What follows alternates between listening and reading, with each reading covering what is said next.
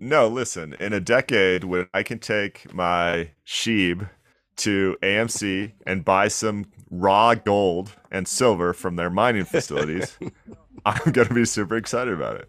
Can I can I get a large popcorn, some M and M's, and a little, just a sprinkle, sprinkle a little gold on it?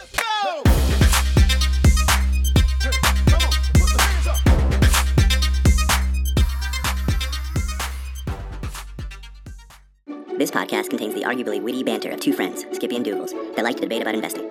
The content is intended to be entertaining and for informational purposes only, not investment advice. You should do your own research and consult a financial professional before using any of the information in this podcast, and especially before investing. Good sir.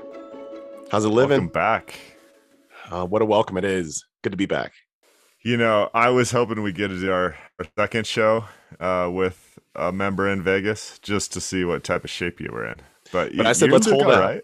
I said, I said, let's hold out. Let's hold out. And it was actually yesterday would have been quite possible, but uh, but it's good. It's good to be home in the natural habitat, back and doing that thing. But Vegas was fun. It was a fun time. However, we've talked a lot about debt in this country.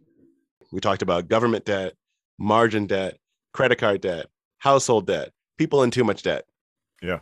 I look around that casino and I tell you right now that the people that are throwing those monies around, that that is not coming from their income. I could I could just I could I could tell. I said, sir, you put that credit card away, ma'am. Stop it. I'm sure Yeah. you were popular telling people what to do with their money. yeah, exactly. It's like, uh, I don't think you got it. I don't- I don't- Listen, go buy some terrible momentum stocks with that and and lose it that way. That's the I way mean, to go. At, at least you could then maybe sell them. Like once you put that money, Yeah, true. You only gone. lose half your money instead of all your money that way. exactly. Oh yeah, but it's good. I I thoroughly enjoy that place, and March Madness is just just quite a blissful event. I love it. So much fun. Good to be back. Yeah, shout out to St. Peter's. so here, here's what I'll say. Shout out to Jersey. I will shout out to Jersey. Yeah, okay. There we go. Do, do that thing, St. Peter's, Jersey, and now I can root for them. So third team ever, 15 seed to make it to the Sweet 16. Congrats. And you done ruined everything for me. You have ruined everything for me, St. Peter's, and I do not appreciate it, but congratulations.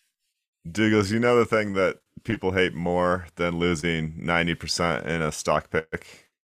St. Peter's. Hearing about your fantasy football team or your bracket. Douglas, we we got to switch gears here. Although I do want to say, uh, condolences to Coach K on his loss that I assume is coming What, today. You mean in All right. All right. Moving on. Moving on. If you were a movie theater chain and you said we need to allocate our resources, we need to allocate our funds. Uh, so far, we got movies kind of coming back. We got a couple blockbusters. So it's time to invest. What's the first thing you do? I mean, Bitcoin? Okay. What's the second thing you do? Uh, all I know is in my pre-show meeting, I pulled up all my Wall Street Journal and Financial Times links, and you know some investor letters, and then I have one article from the Hollywood Reporter on this one. Apparently, I'd buy some commodities, Douglas. This is bizarre. Yeah. So AMC has invested $27.9 million in a company called Hycroft, which is a silver and gold mining company. So they bought 22% of the company for $27.9 million. AMC, like movie theaters. Okay. Why'd they do it? I, I've read the article. I'm still not crystal clear on this. Can you answer that? Well, I can't do it from like a logical, like business perspective. But what I loved is some of their explanations. There were two things that they, two two areas of expertise that they stated they now have, which could be helpful for this this company. Yeah. The first is that they have been in a state where they have strong assets. However, they're in desperate need for cash. Yeah. So they know how to navigate that. And so therefore taking a 22% stake. Okay, so Uh, that's one. That's one. I'm the way to getting- navigate that is like getting hot on Wall Street bets. I mean, th- uh, that was that's the even- management that got up through that. No, their, their second one is even better from that regard. So the second thing they said is so this is the end I quote. What's more, as a result of AMC's success in having raised capital in 2020 and 2021, we will be a valuable advisor to Hycroft in its efforts to secure additional equity investments to further increase its cash reserves. So, to exactly what you're stating, they are now claiming to be fantastic equity they have they bought Buffett in house. It also says I, I kept reading this article and I wasn't sure if it was the Onion or not because again it's the Hollywood Reporter. Um, the strength of Spider-Man, No Way Home, and Batman, as well as 2022's promising industry box office, heightened their conviction that they were on the glide path to recovery. Dougals. So let's go buy a mining company in Nevada. It's outrageous. It takes me way back. It takes me back to these conversations we've been having around how you need to know why you're successful in investing, yeah. like understanding what led to your success. And I feel like a yearish ago, AMC was pretty clear about this when they released when they they were raising capital. and They said you should not invest in our stock. Our stock is likely to go to zero, but we're putting it out there because it seems like people want to buy it. Right? They seem yeah. very clear. And now they're like, uh, you need to understand how to navigate Wall Street. You want to know how to navigate Wall Street? You know what I mean? Come on. So I got to give a shout out to uh, Drew Dickinson at, at Albert Bridge Capital here. He wrote this awesome article when AMC was releasing shares last year saying, breaking down how this is going to work and saying that their business model clearly seems like the best is behind it. So if you're giving them a bunch of your money, you're effectively giving their management license to go find the next business. As their business dies, but they have a bunch of capital, their management's going to deploy that capital somewhere, right? And that's exactly what happened here. Now, man, if I'm an AMC shareholder, which I never was and don't think I want to be, this just gets confusing. I mean, like, I don't even know. What do I own? Yeah, yeah and, and do I what? If I was interested in movie theaters, do I want to own commodities? Well, it's a high inflationary environment, maybe commodities aren't the worst investment in the world, but it's like not the same company. It's 2022, man. This is bizarre. it's so yeah. I don't know how the at the what's what's the board meeting like around this one. Highly like so curious what the board meeting's like. I don't know. Oh, I think they're super excited because they have a business that maybe isn't dying as quickly as movie theaters. And there's i'm sure we talk about incentives right? I'm sure there's some reason that this deal is going to increase their pay. Yeah i i i can see that one. It's just sad. Come on come on. But what else they got? You know i, I mean the flip the side time, is what yeah what what were they supposed to do with it? Just sit on the cash? Yeah i guess i was but i'd look for something that's like in the realm of what they do and i guess if they view themselves not as successful operators of of like entertainment spaces, but as successful managers of the equity market. Like maybe that's just that's how they view themselves now, like legitimately. The, no, it still doesn't make sense. I, I will I say still, still I'm surprised it wasn't more like content creation or something tangentially related. Or like a, a Dave and Buster's. You know, like something that's yeah, like there, yeah, yeah. there's a space that people come to. How do you manage like the concessions versus the reason they came? Like there, there's like there's other i'm not saying that that's not a dying business but just throwing it out there. Anyway. I i mean the more i think about it dollar stores is probably the right fit for them. Oh okay. I like where this yeah. is going. I like where this is going. Yeah. All right. What's in your fishbowl oh man. Should we talk chinese stocks? I think we kind of have to. What a week. What a week absolute craziness. So I'm gonna try and tie four things together, and we'll see how it works. I've been reading uh, the Nomad Capital letters uh, from Nick Nick Sleep and uh, Zakaria. They're um, all from 2001 through 2014, and they're just like there's tons of wisdom in there, kind of like if you read the Buffett letters. So page 10 of this Dougals, it just really jumped off the page at me this week. They're talking about they had just started their fund. They had 21 investments. And they said 18 of those 21 have gained significantly in value. And then here's the sentence For those shares that have fallen, we bought more. Simple sentence, whatever, 10 words. Yep. That just jumped off the page at me this week because I was going back and forth in the interwebs arguing with people about Alibaba when it went to $75 a share. So I'll, I'll read you exactly what I wrote. And listen, guys, I make lots of mistakes. I'm not trying to claim that I know the future, but I was saying profitable g- growth companies with more than a billion users selling at seven times cash flow does not happen based on good news. This is right when all Chinese stocks are falling off a cliff. And simply that if you like the stock at $130 a share, which I did, you better like the stock at $75 a share. So I bought on Wednesday at like $77 a share, I think. This to me is like real life Buffett quote on we like hamburgers in our house. And when hamburgers go on sale, we buy more. So I wanted to talk about that psychology because there were people I respect on Twitter going, I misjudged Alibaba. I sold everything. It's a learning experience for me. And I don't know that I understand that take, but am I just like a robot over here? Oh, are they saying it was a learning experience? They shouldn't have bought it in the first place? Or was learning Yep, experience? yep. Okay.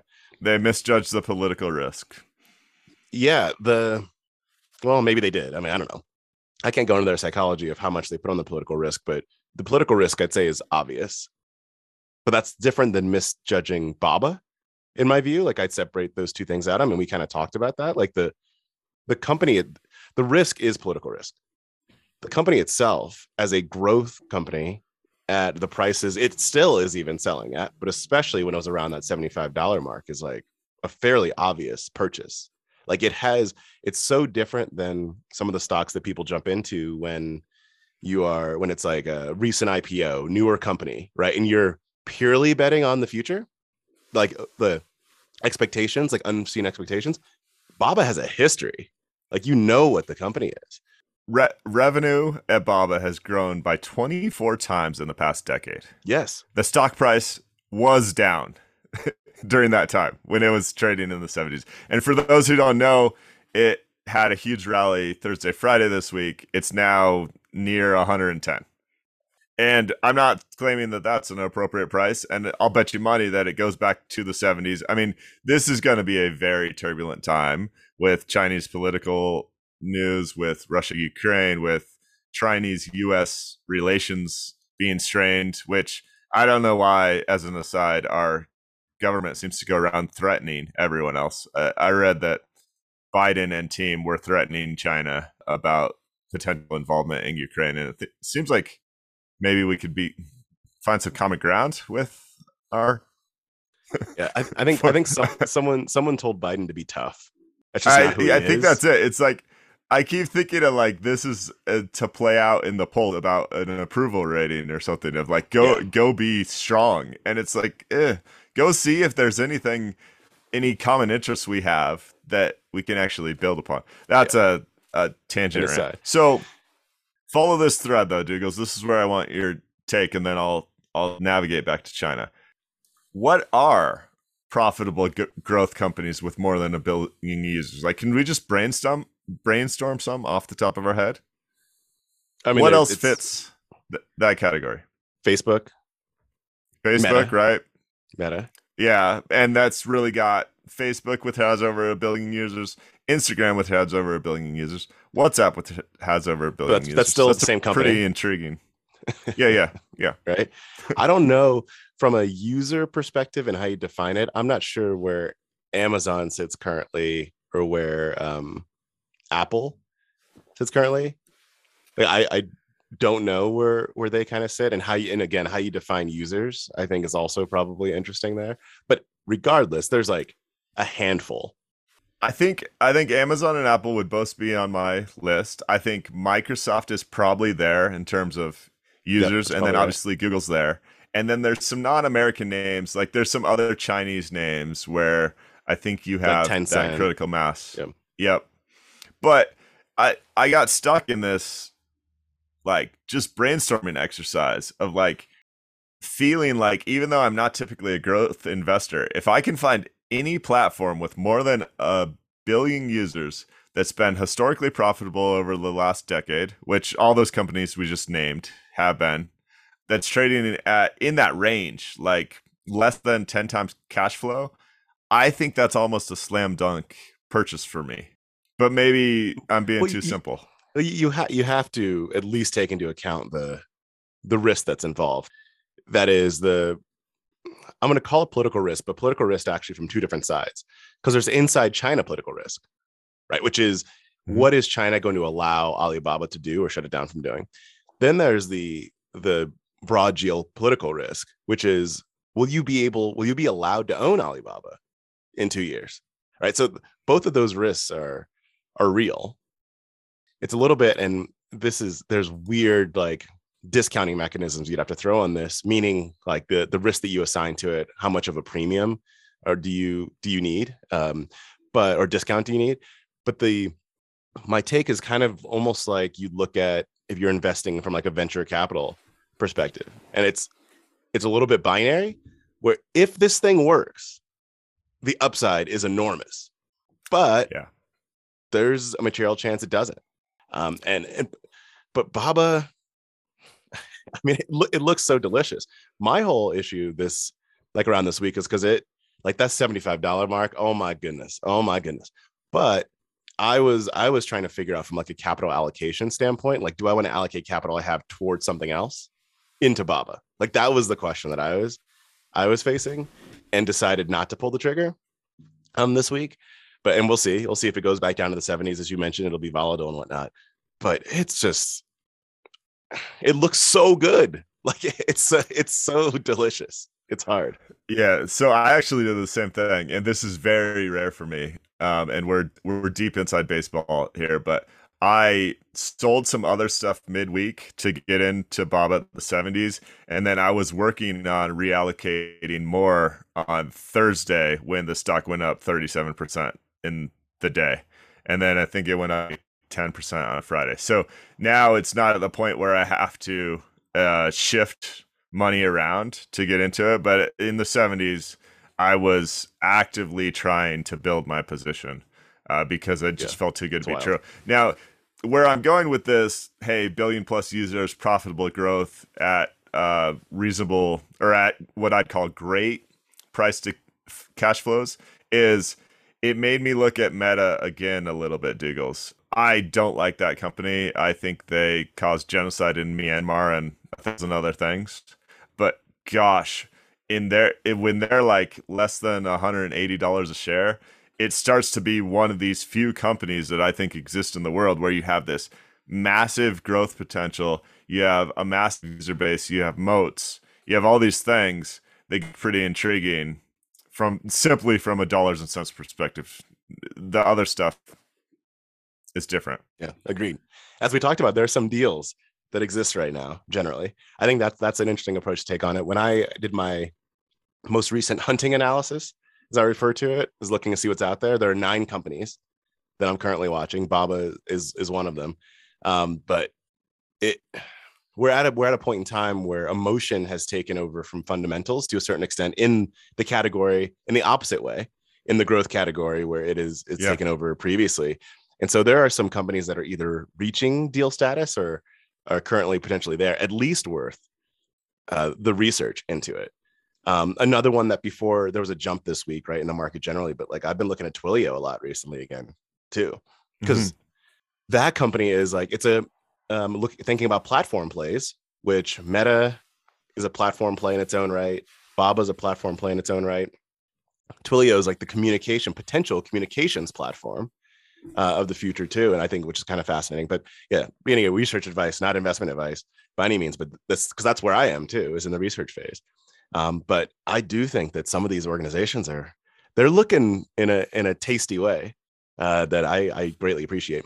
The billion user thing is that number fairly random for you, just because it's big? It is fairly random. It's just a massive. I mean, call yeah. it one seventh of the global population. That's that seems like pricing power to me. Yeah. Um, and I I misspoke, I think, on our last episode when I was breaking down some Baba stats, stats, but we were at like they were at 1.3 billion and they added like 50 million new users in the last quarter. That's like one sixth or in, in that range of the US population. They added that many new users in one in quarter. quarter the numbers are just massive. So yeah, yeah a billion's random, but I see those and I go, oh my goodness, thinking about the potential there. the other before we get off the the billion person train, I didn't realize how big ByteDance, which is uh, TikTok's TikTok parent company, not Massive. publicly traded, right? Yeah. I didn't realize how big they were. And the other, I was reading something about them. The other thing about them is they have they have several different properties. So kind of like Meta, you know, has its different um Mhm. Its companies. Um, and the way that they organize their company is they do it such that there's a like analytics and growth are shared services across their organization.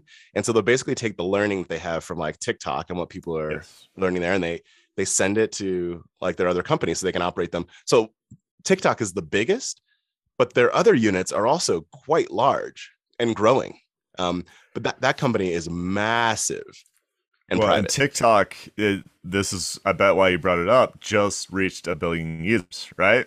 yeah exactly So that's like a whole thing. And the people that seem to know what they're talking about regarding their analytics and machine learning that drives TikTok are really, really impressed with it.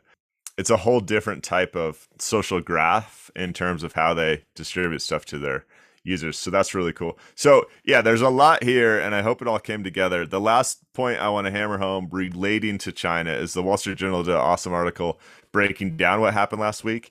In that article, they show the 10 lo- biggest Chinese tech firms and their returns over the last basically 12 months.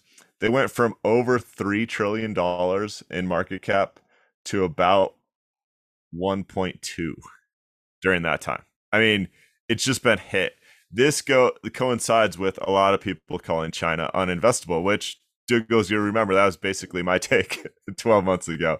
And now look at me. I, I've turned into uh, an advocate on the other side. This lastly ties to what Howard Marks said in an interview with William Green on William's new podcast uh, this week.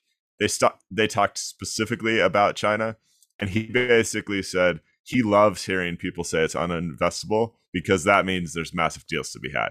And that again, just to put a bow on it, is how I felt with Alibaba in the 70s. Like there was all these other dynamics other than the fundamentals of the business driving the reason it was at that price. The business is by no chance worth that price, in my opinion. It's all the political uncertainty and everything that's not the business that the reason they got there. Exactly and um, i still do I, I like munger's simple take on even the geopolitical risk where he's saying the two countries would be stupid to not make this work. Period. And probably if you go he didn't say this but if you go within china to my other political risk the internal risk china would probably be irresponsible i'll call it to not make baba work. Yeah. I mean, I, that's clearly the logical take. And you talk about the growth targets within China too. They're only five and a half percent of GDP, but it's really tough to achieve growth targets like that if you completely shut the U.S. out. We're if you shut down your biggest economy. companies and shut down the largest economy in the world you're sorry sorry you shut yeah so we don't want any of you to be successful and we don't want to work with the largest economy and we want to grow by five and a half percent it would be kind of tough all right can i reach into the fishbowl to to go and highlight a uh, something we talked about six nine months ago i can't remember when this was el salvador our friends down in el salvador so last year bukele their superstar like I don't know, red carpet style president, right? He's all all flashing and glamour, loves the spotlight. He made Bitcoin an official currency of their country. So it was all the rage. And he said the name of the episode was Bukele versus the volcano, um, because he said they would get all their energy to mine Bitcoin from the volcanoes, you know. And so how's that going? Is the question. Here's what I learned from reading some things this week. Not great. Not great is the answer. Like And- AMC, not great, or No, AMC's doing really well. AMC's doing great. Not great as in so if you look at adoption, the uh the excitement around it and him getting the glitz and glamour seemed like it worked. So from what I saw, around 4 million people created crypto wallets. There are about 4 million people in the country. So do I do I think there's probably some fuzzy fuzzy math and statistics there probably. But apparently, it seemed like everyone like got into it. They said we're in, Yeah. we're sold. Ninety six percent was the number that I saw of, of unused wallets. And so basically what I what I was reading was that there were there were companies, small businesses, et cetera, that like set everything up and said, like, we're gonna do this, we're gonna take it, we're ready. People, I guess, said we're into it, but then it was just too hard. Um, so the the complaints I saw were available Bitcoin ATMs were too far, like the Mhm. supply, the ability to get them wasn't high enough. Um, there the government set up like tech support, which now I don't know how the the El Salvadorian government works, but I just picture like the US and the only tech support I know of in the US is from um uh healthcare.gov and that was terrible. terrible, right? Yeah, government and tech support is a complete oxymoron, and it doesn't really. I've never seen it work well. But so unsurprisingly, like people when they'd hit tech issues, like couldn't get help from the government to like help them to to figure this stuff out. And then lastly, and this was the obvious one from the get-go, is the price is so volatile, people don't know what they're actually going to get or what the, the money's going to be Yep. worth. And so it's it's like in a pretty bad place. I mean, El Salvador was not in a good place, which is where a lot of this like kind of desperation move came from. Um, as we highlighted in that last episode, around 20 years ago, they adopted the US dollar as an official currency because their own currency wasn't Mhm. doing so hot. And there's so many remittances from other other countries coming in that it would make sense that something that was lower cost, right? Like a Bitcoin and easily transferable would work. But if that's not working, like that's not a that's not good for the El Salvadoran economy. So Yeah, what I haven't seen is that uh, remittances data because there are ways with Bitcoin and the Lightning Network to do it in real time effectively, but I think there's other digital currencies that do that just much better. There's other other digital currencies that that's in their entire use case is transferring money for remittance for remittances. So, do you see any stats on that and if that's moving to a more digital no, I didn't I didn't see remittances specifically. I wouldn't be surprised if that in particular like uh wasn't still something, but that that isn't the inner workings of the economy. Yeah. regardless, right? And so like that's not particularly helpful. I'm on Bitcoin overall. Like what this is making me think about even more is again, and I'm not the crypto Bitcoin either advocate nor expert, but it seems like it's becoming more and more of a joke over the last 12 months. Um, maybe joke is too aggressive, but it's kind of Joke like is too it- aggressive. it- it's more that the arguments for are being more and more disproved or at least the evidence toward it is not like for example it being like the gold the hedge against mm-hmm. inflation. Inflation goes up bitcoin gets cut in half right? It's like things like Yeah. that just seem like they're happening. Like you've got superstar president that says this is our we're going to harness the power of the volcanoes and take bitcoin to the future right? Like falls apart. It's just not it's not holding up to any of the arguments that folks are which isn't crypto right? This this doesn't mean crypto and the blockchain overall but i'm saying bitcoin specifically does not seem like it is holding up to any of the arguments for why people want it to be successful I mean, I'd say that's probably too strong too. It, it's fascinating to watch. I guess my take is simply that uh, this doesn't happen linearly. You know, there's lots of volatility and ups and downs, and we might be in the trough of despair if you talk about the change management cycle or so. You know, like uh, I think it's clearly shown in the last five years that it's here and it's here for the foreseeable future. And I think that's a massive win for the crypto community. I think the rest of it becoming more mainstream and something that people use on a daily basis will continue to take many, many years. I don't know if that's decades or what, but I think just the fact that it's around and it's still around and it's in the popular nomenclature is a big win for the crypto community. I so for crypto, yes, maybe. But even to your point, you you sounded like the Dow 36,000 or whatever guys there a second ago. Even if it takes decades. So like in 80 years, if someone has like buys a stick of chewing gum for a Bitcoin, you're gonna be like, see, See, look at that. I told you. Yep, eh, It's here, that- it's here to when- stay. No, listen, in a decade when I can take my Shib to AMC and buy some raw gold and silver from their mining facilities, I'm going to be super excited about it. can I can I get a large popcorn, some M and M's, and a little, little just a sprinkle sprinkle a little gold on it? I'll take a soda with silver flakes on top. exactly. Is that good? I don't know. Goldschlager. Maybe they got Goldschlager. Oh, I I've missed your uh, crypto. Hey, we need to talk a little more crypto. Hey, but whatever you do, don't talk about Cathie Wood this episode. Let's take one off, all right? Just for your psyche. You're triggered over there. All right, I got in my fishbowl. I got a quiz for you. Tell me, just shout out some cities. Where are the top five places that college graduates want to relocate to, Dougals? Uh, New York, L.A., Denver, Miami, uh, So- and so- Boise. Great guesses. Miami and Boise are not on the list, but this is kind of the same usual cast of characters. Here's the top five in order Seattle, number one, uh, New York, number two, Los Angeles, number three, Denver, number four, and Boston, number five. But what I find interesting is like Chicago used to always be on that list. I mean, Chicago's number six, it's still holding strong. And then some of the buzz around like Dallas and Austin. Austin is number 10 and Dallas is number 14. Um, Atlanta, Georgia's number 15, according to this Axios poll.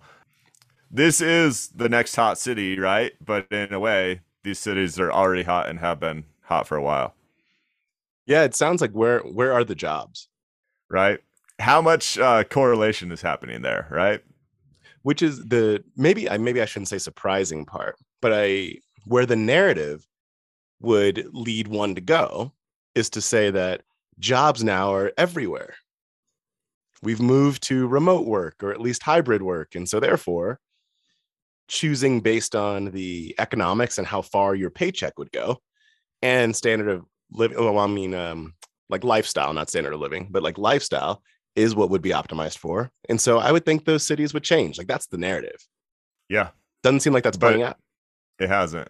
Um, so they broke this down by gender, which is kind of interesting, and also political party. Now, I hate uh, hate's too strong.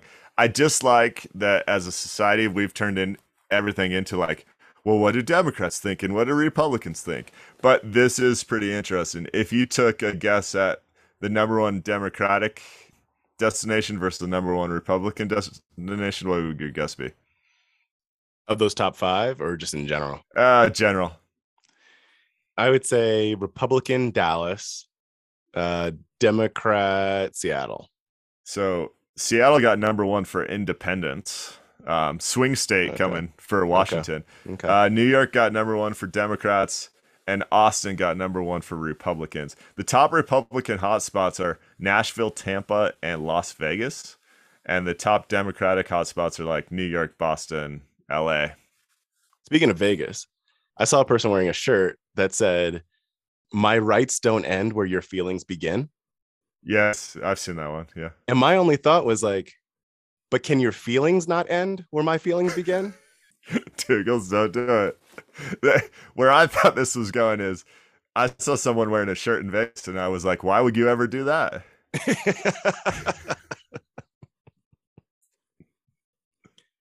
anyway, Yeah. What's next in your fishbowl? all right. So something we've been talking about for a while. This isn't even really fishbowl, but just like let's just say that it happened finally after all the hoop hoot nanny and hoopla. The Federal Reserve of the United States of America has raised interest rates by 0.25 percent. It Golf has happened. over here. Yes. It has happened. We no longer have 0% interest rates. We now have basically 0% interest rates. And the amount of conversation that has gone into this like tiniest of raises, when you have Russia's like raises interest rate, now Russia's an extreme, by like 20%. Turkey is like, we got to get to 25%, all this stuff. Yeah. And we are up in arms, like in this country, around a 0.25% interest rate raise, regardless. It has happened. We are there. Apparently, we're going to do it six more times this year because the Fed is yelling on the tre- in the Treasury, is saying like, this is not going to be a good year for inflation. Like, buckle up because it's going to be treacherous. Powell, who a year ago was using fancy words like transitory to talk about inflation, is now saying we need to fight this thing. I done told you we got to fight it. And so we'll see what happens with the other six. uh, meetings they have this year, but it's raised. Yeah, remember when Powell spent a quality six months saying transitory and and like uh, these other big words to try and confuse people because he wouldn't come out and just commonly. I mean, I I'm so totally in favor of that. Raise it four to six more times.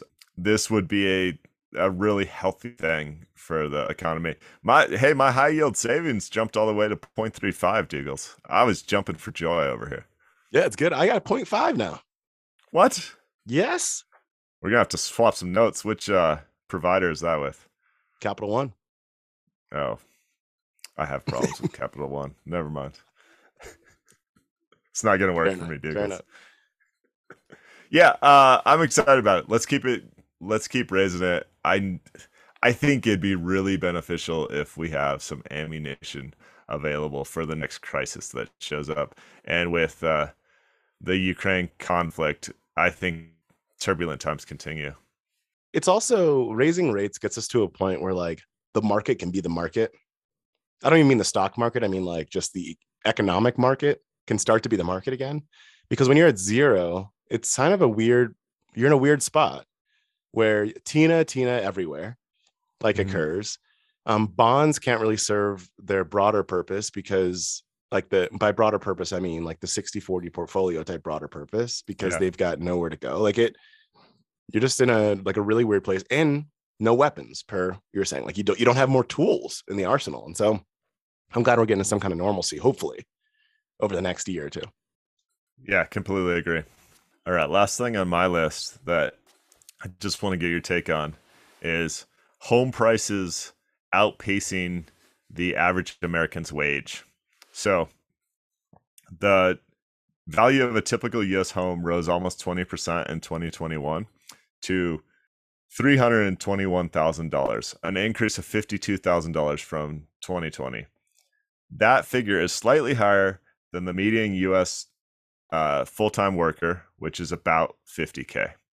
What does this mean? Has this ever happened? And isn't this just a bizarre? Is this just a bizarre factoid, or is there so much more to it that people who own a home made more money last year from home ownership than they did at their job?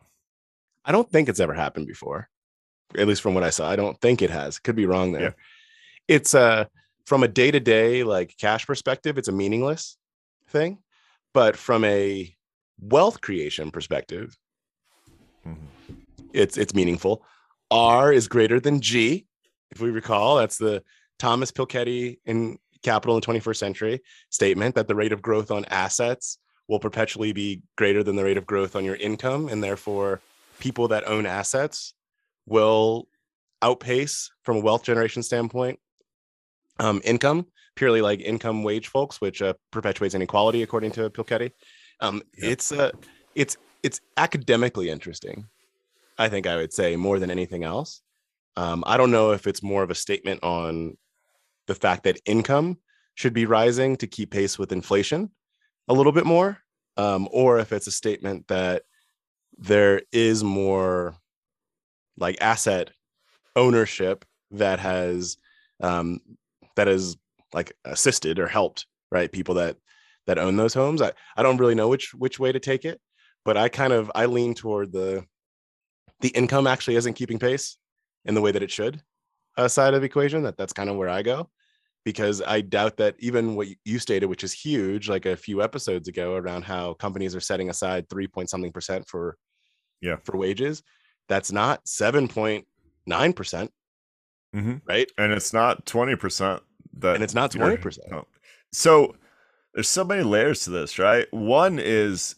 home prices can only increase that much when rates are really, really low.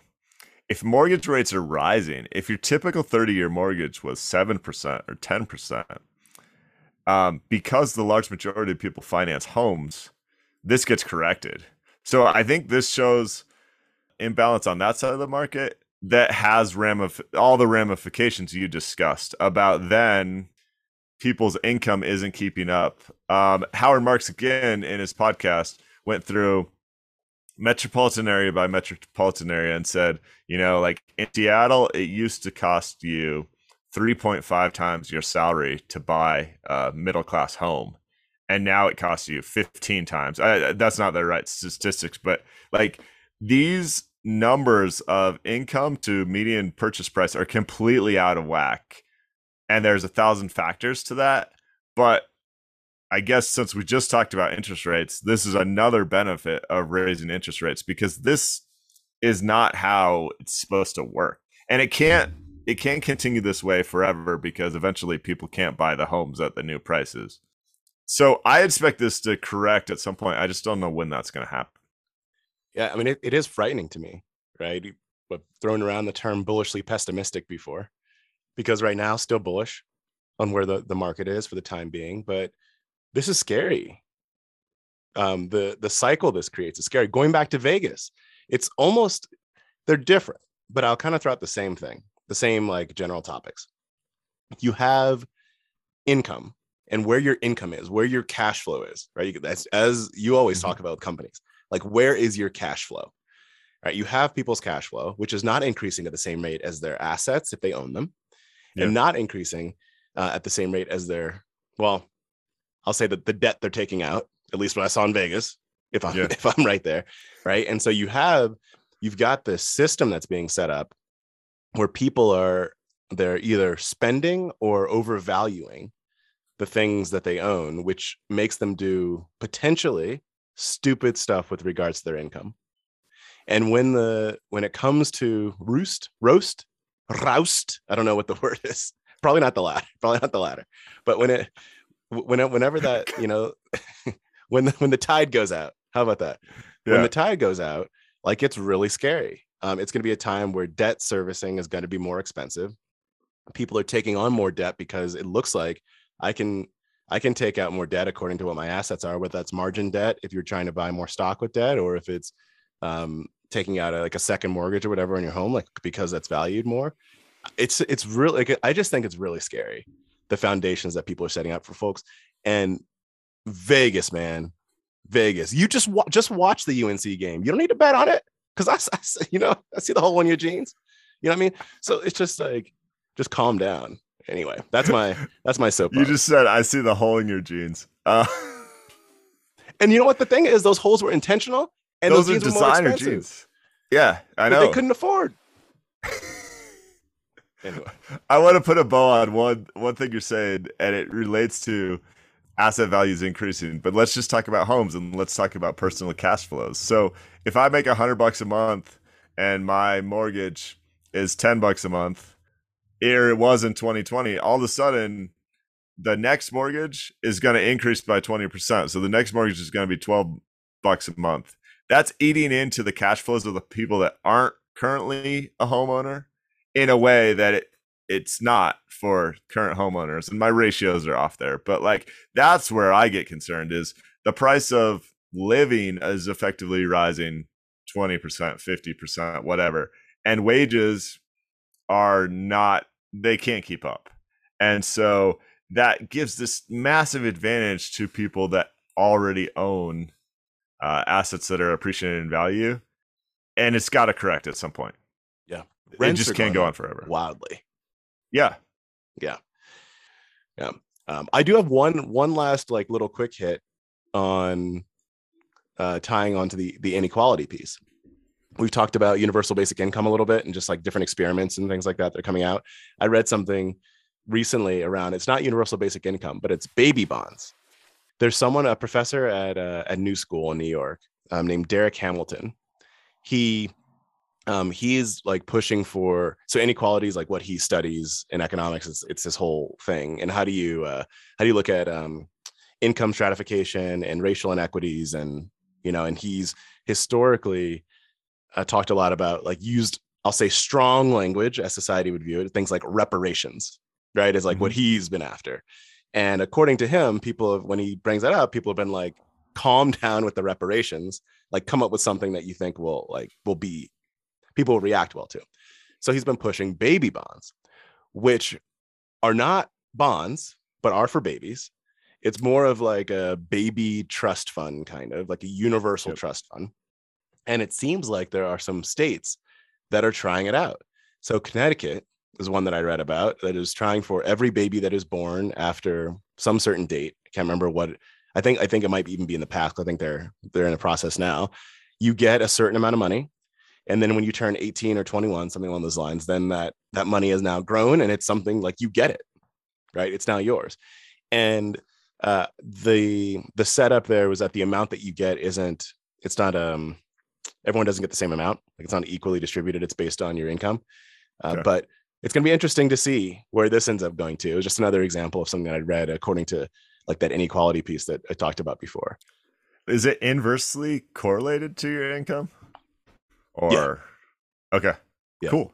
It's i mean gosh will we still have the show in 21 years when we can break down the data dougals we we shall see. We shall see. But yeah it's it's it's interesting. So one of the things that i um that i was reading and we've touched on some of this too that i was reading that darrick hamilton was saying was he said when people are they argue against the idea of being unequally distributing money based on like race or class or whatever that might be mm-hmm. he said but you looked at you look at where how people got to where they are today it's because that exact same thing happened right? Yeah. It's because the GI Bill was unfairly like proportionally distributed for white male Americans, right, yeah. in the country and being able to buy homes with it, being able to get educated, right, using the GI Bill. Like so if you built up this whole foundation off of that and now you say but we can't do it in the other direction, like it's really hard to uh to catch up, you know. Um so it's interesting. I like that people are trying. I don't know what the answer is. There probably is no silver bullet, but it's good to see different experiments being run. Completely agree. And I like the the awareness of the marketing piece of this in terms of how it's branded is really important. Um, I I think the large majority of people think that part of the American dream is equal opportunity, right? And we've done a poor job of probably allowing that to have well historically that hasn't been true it hasn't been an equal opportunity right and i'm not convinced that it is today i hope it's the best it ever has been i, ho- I hope it continues to improve but i don't even know about that i think people are generally supportive of that of that idea it's important to find branding that matches the goodwill of your average american so you can try some of these things out and fix some of the inequities of the past.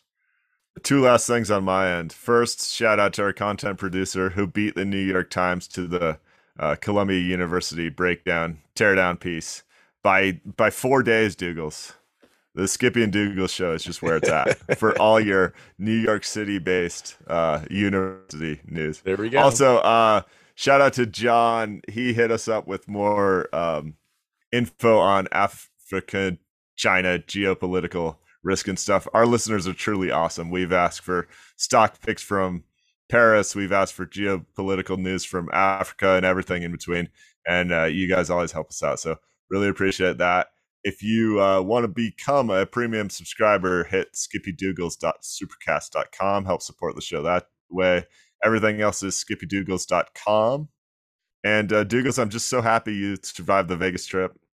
And uh, I you know, it. I was worried for you. You made it. I I made it. We're here. All right. Thank you, everybody. Peace.